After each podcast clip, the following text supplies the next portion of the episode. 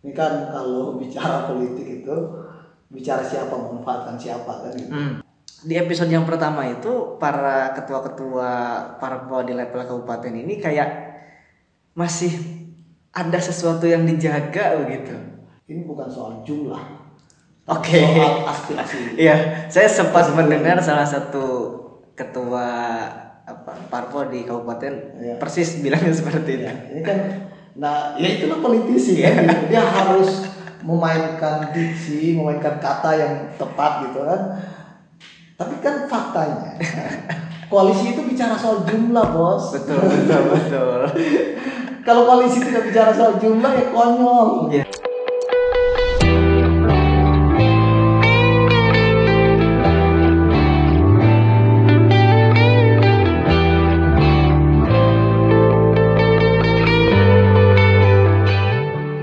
Masih ingat betul di eh, apa namanya di Sukabumi Update yang Pak Pilkada itu di episode pertama yang menyoal parpol non parlemen. Oke. eh ada banyak parpol non parlemen yang memang katakanlah turut serta di eh, baik itu mendukung misalnya dan ranah-ranah yang lainnya. Dan itu saya rasa geliatnya cukup lumayan. Kemudian juga misalnya bahkan di beberapa partai sebenarnya mungkin juga sebenarnya tokohnya lama-lama juga, cuman memang mungkin baru terblow up atau seperti apa. Nah, eh sebenarnya bagaimana kondisi dari partai non parlemen ini begitu bang? Ya, ini kan kalau bicara politik itu bicara siapa memanfaatkan siapa kan gitu. Hmm. Atau bicara soal saling memanfaatkan. Nah, pada posisi itu saya belum lihat nih eh, sa- saling memanfaatkan Ya. atau siapa memanfaatkan siapa. Tapi paling tidak eh, partai-partai non parlemen atau mungkin juga partai baru ya, eh, mereka harus memanfaatkan momentum ini. Oke. Pilkada ini adalah satu tangga menuju pemilu 2024. Hmm. Itu yang harus dipahami juga dong. Eh, mustahil kalau dia tidak punya target itu. Ya. Kalau tidak punya target itu suruh pakai sarung dan gitu. Eh, Karena mereka partai politik. Iya betul betul betul betul betul. Ya, aneh juga kalau memang nggak berpikir ke sana. Kalau oh ini nothing tulus kemudian apa kita ingin membangun daerah dari dulu narasinya seperti itu. Iya. Tapi kan faktanya partai politik itu kan untuk merebut kekuasaan. Ya sudah jujur saja bahwa kita punya target di 2024 agar partai kami ini partai X A B C D itu untuk mencapai kursi di DPRD misalnya. Iya. Ya, karena kita kan di level daerah ya. Hmm. Ya sudah akui saja. Kemudian udah bekerja. Nah, sampai pada posisi ini saya mengartikan bahwa partai non parlemen sedang memanfaatkan momentum. Apakah signifikan atau tidak itu kan persoalan lain. Ya. Tapi momentum ini tidak bisa dilepaskan begitu saja. Oleh saya punya kesempatan untuk manggung, kenapa tidak? Nah, soalnya adalah pada posisi mana saya berada. Itu kan sudah menjadi kalkulasi politik ya. Kalau bicara partai non parlemen misalnya, kita ingat betul bahwa di satu tahun ke belakang itu mereka sudah menggabungkan diri dalam koalisi kebersamaan. Koalisi kebersamaan. Itu digagas sama partai mana bang? Itu ya beberapa partai ya, eh, yang intinya mereka menggabungkan kekuatan politik Hmm.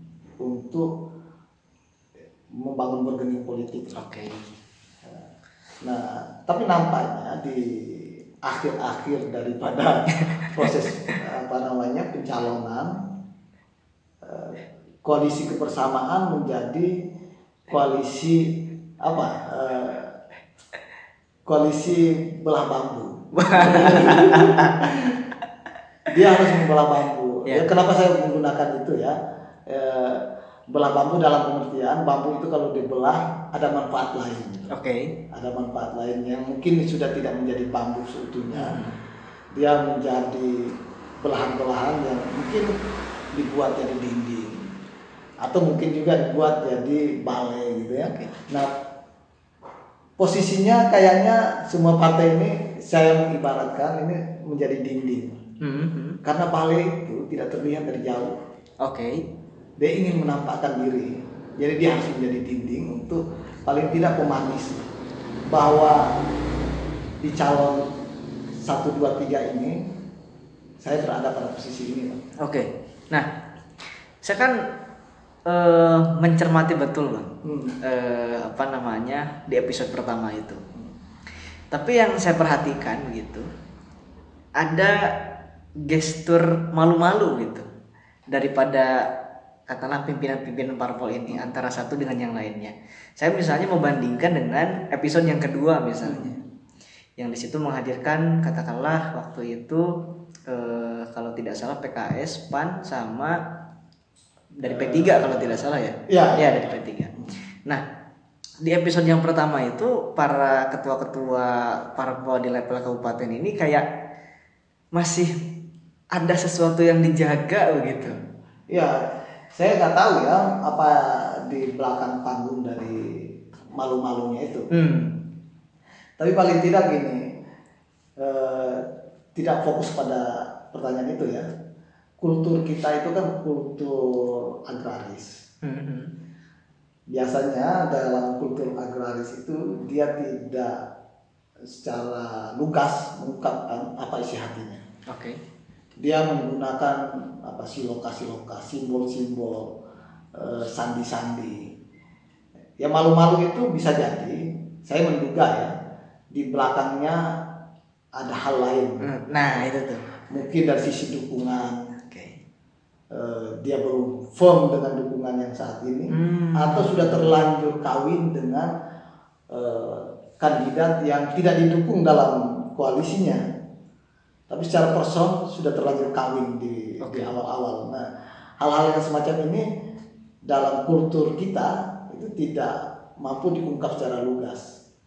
Nah, beberapa fakta kemudian beberapa apa saya melihat ada ya paling tidak ketua partai yang kemudian tidak sejalan dengan eh, partainya, Iya. usungan partainya gitu. Ini kan menjawab apa yang ditanya tadi, kenapa malu-malu Oke. gitu ya. Eh, meskipun bukan tokoh yang dimaksud ya. Ya. Itu mungkin gambaran umumnya bahwa kita belum mampu untuk mengatakan bahwa oke dalam konteks pilkada hari ini secara kelembagaan saya mendukung calon tertentu. Tapi secara personal saya akan mendukung calon tertentu. itu kan Iya, iya. nggak berani soal itu. Betul betul. Eh, saya nggak tahu ini karena etika politik Mhm. atau karena eh, apa ya ya kesungkanan yang basisnya kultural tadi Hmm.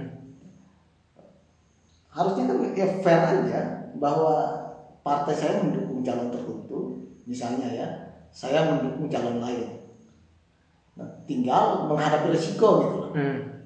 nah orang-orang yang seperti ini kan harusnya eh, kita munculkan gitu atau politik itu soal strategi it's okay Oke. Nah, kalau strateginya eh, seperti itu, ya kita harus memaklumi bahwa memang politik kita, kualitas politisi kita ya strateginya seperti itu. Hmm. Strateginya ya lebih baik dia tidak terbuka dengan isi hatinya, lebih baik bermain di belakang eh, daripada mengatakan sesungguhnya bahwa ya eh, saya sikap politik saya A B C D. Hmm.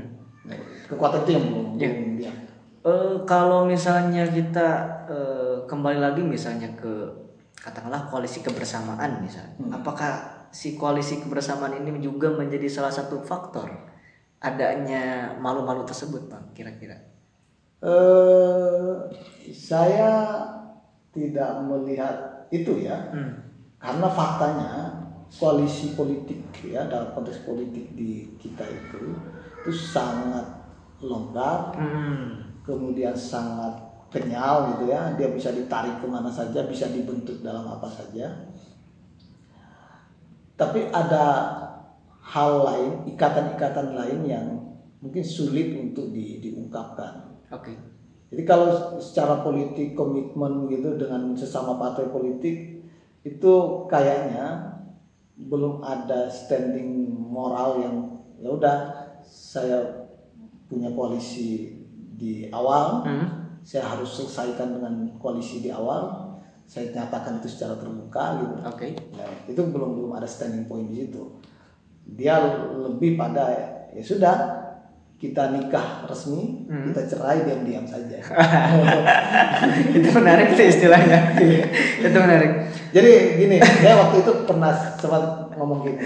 Kalau untuk mengukur apa eh, keharmonisan hubungan, Ya. itu lihatlah ketika setelah cerai. Jadi itu akan sangat terlihat gitu. Gitu. Oke. Berarti bisa dibilang pada dasarnya partai-partai non parlemen ini ya realistis-realistis saja. Ya, bagi saya itu hal yang wajar. Ya. Tapi hal yang wajar itu diungkap dalam satu budaya kemasan budaya malu-malu. Hmm. Kemasannya Atau- aja Ya, mungkin. kemasannya malu-malu. Atau kita sebut kalau budaya terlalu tinggi ya, Ya. habitnya, Ya. kebiasaannya malu-malu. Padahal ya sudah ungkapkan saja. Ya. Kenapa sih? Nah, politisi kita itu harus diajarkan hal-hal yang sifatnya lugas gitu. Karena mereka sudah terbiasa dengan bermain tikung menikung.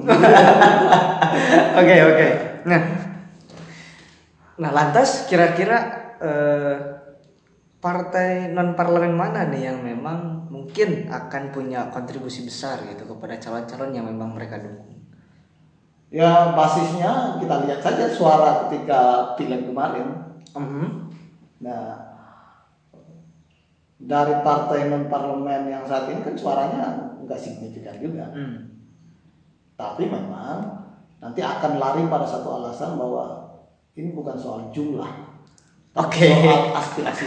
Iya, saya sempat mendengar salah satu ketua apa parpol di kabupaten Iya. persis bilangnya seperti itu. Ya, ini kan, nah ya itulah politisi kan, gitu. dia harus memainkan diksi, memainkan kata yang tepat gitu kan. Tapi kan faktanya, koalisi itu bicara soal jumlah bos. Betul betul betul. Kalau koalisi tidak bicara soal jumlah ya konyol. Iya iya iya. J- Jadi gini, kedaulatan itu hal yang sifatnya abstrak. Gitu. Betul. Nah, untuk mengukur hal yang abstrak, itu kan kita akan lari pada hal-hal yang bisa dikuantifikasi apa kuantifikasi gitu. ya, kuantifikasinya ya soal jumlah. Eh, tapi untuk membangun kepercayaan diri partai politik, dia harus bicara seperti itu. Betul. Ini bukan soal berapa jumlahnya, tapi soal bagaimana memperjuangkan aspirasi konstituennya. Pertanyaan lanjutannya adalah, apakah konstituen yang saat itu memilih partai tertentu itu, itu terus dirawat oleh partai politik yang bersangkutan? Belum tentu juga. Nah, ini kan apa ya? Kalau kita sebut kekonyolan itu terlalu terlalu jahat lah ya. Iya. Ini kan eh, proses yang perlu dirasionalisasi. betul betul betul. Jadi mungkin sederhananya tidak jadi soal mau menggunakan diksi seperti itu, asalkan rasionalisasi seperti Iya. apa. Atau gini, seberapa sih seberapa banyak sih partai politik yang setelah pemilihan baik itu pemilu, pilkada itu merawat konstituennya. Mm-mm. Betul. Ya sok aja. eh, Padahal di- mungkin itu menjadi salah satu kunci supaya apa namanya eh, tetap berkelanjutan sebenarnya. Iya, karena partai kita basis ideologisnya itu mungkin selesai di pemilu 55. Iya iya iya betul betul. Saya setuju kalau itu. Setelah itu memang ada beberapa partai yang apa mendeklir diri sebagai partai kader gitu kan. Ya. Ya, ya mudah-mudahan masih terawat seperti itu. Nah, kondisi politik kita, partai politik ini kan hanya datang ketika perhelatan politik sedang berlangsung. Ya, faktanya apa? Ya udahlah kita lihat aja yang rame-rame saat ini omnibus law. Ya. Eh, para pemilihnya Iya. mungkin menolak kan? Betul betul. Tapi itu kemudian dielaborasi di para elit politik itu kemudian disahkan omnibus law. Nah, dia pernah nggak turun reses gitu tanya ini loh undang-undang yang akan kami bahas. Oke. Atau di level daerah, apakah setiap perda yang diusulkan Hmm. oleh baik itu pemerintah maupun DPRD itu ditanyakan pada konstituennya? Betul bang. Bahkan saya sempat misalnya eh, mendengar katakanlah hasil-hasil survei misalnya justru sangat minim perda-perda di daerah itu. Hmm. Katakanlah hampir terjadi di semua daerah begitu. Loh, saya agak gatal sebenarnya ingin merespon yang omnibus law cuman kita Iya, segmennya itu hanya contoh saja. Iya, iya. contoh saja. Oke. Karena lagi lagi lagi hype Iya, iya. lagi ya. Oke. Eh, diskusi kita makin menarik eh, apa namanya menyoal partai non parlemen tadi juga katakanlah ada beberapa eh, analisa-analisa yang mungkin bisa jadi menjadi saran juga untuk parpol-parpol non parlemen di luar sana. Begitulah kalau saran saya partai non parlemen udahlah bicara apa adanya saja.